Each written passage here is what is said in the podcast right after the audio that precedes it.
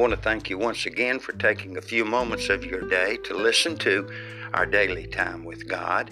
Our scripture reading for today is taken from Psalm 37, verse 18. The Lord knows the days of the upright, and their inheritance shall be forever.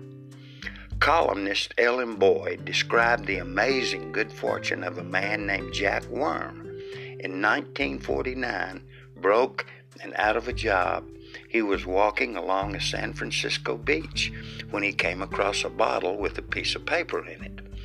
The note inside was the last will and testament of Daisy Singer Alexander, heir to the Singer sewing machine fortune. The note read, To avoid confusion, I leave my entire estate to the lucky person who finds this bottle and to my attorney, Barry Cohen, share and share alike.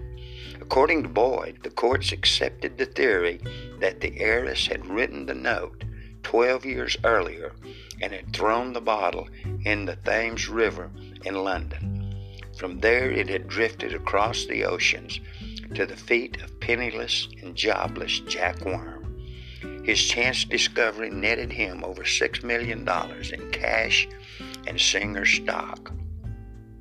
But Jack Wurm's inheritance cannot compare with the one belonging to those of us who have trusted Christ as our Savior. We are heirs with Christ. Our eternal future is secure.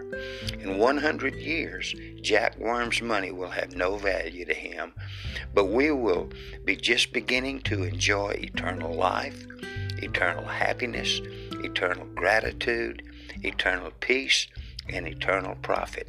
The psalmist said this Inheritance shall be forever.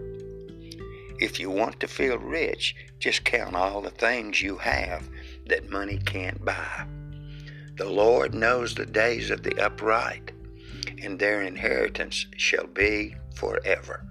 Psalm 37 18. Thanks again for taking a listen to our daily time with God, and we truly hope that you are encouraged and edified. If you like and have been edified and encouraged, please like and share with your friends and neighbors. And we pray that you will have a glorious and blessed day in this day that the Lord has made.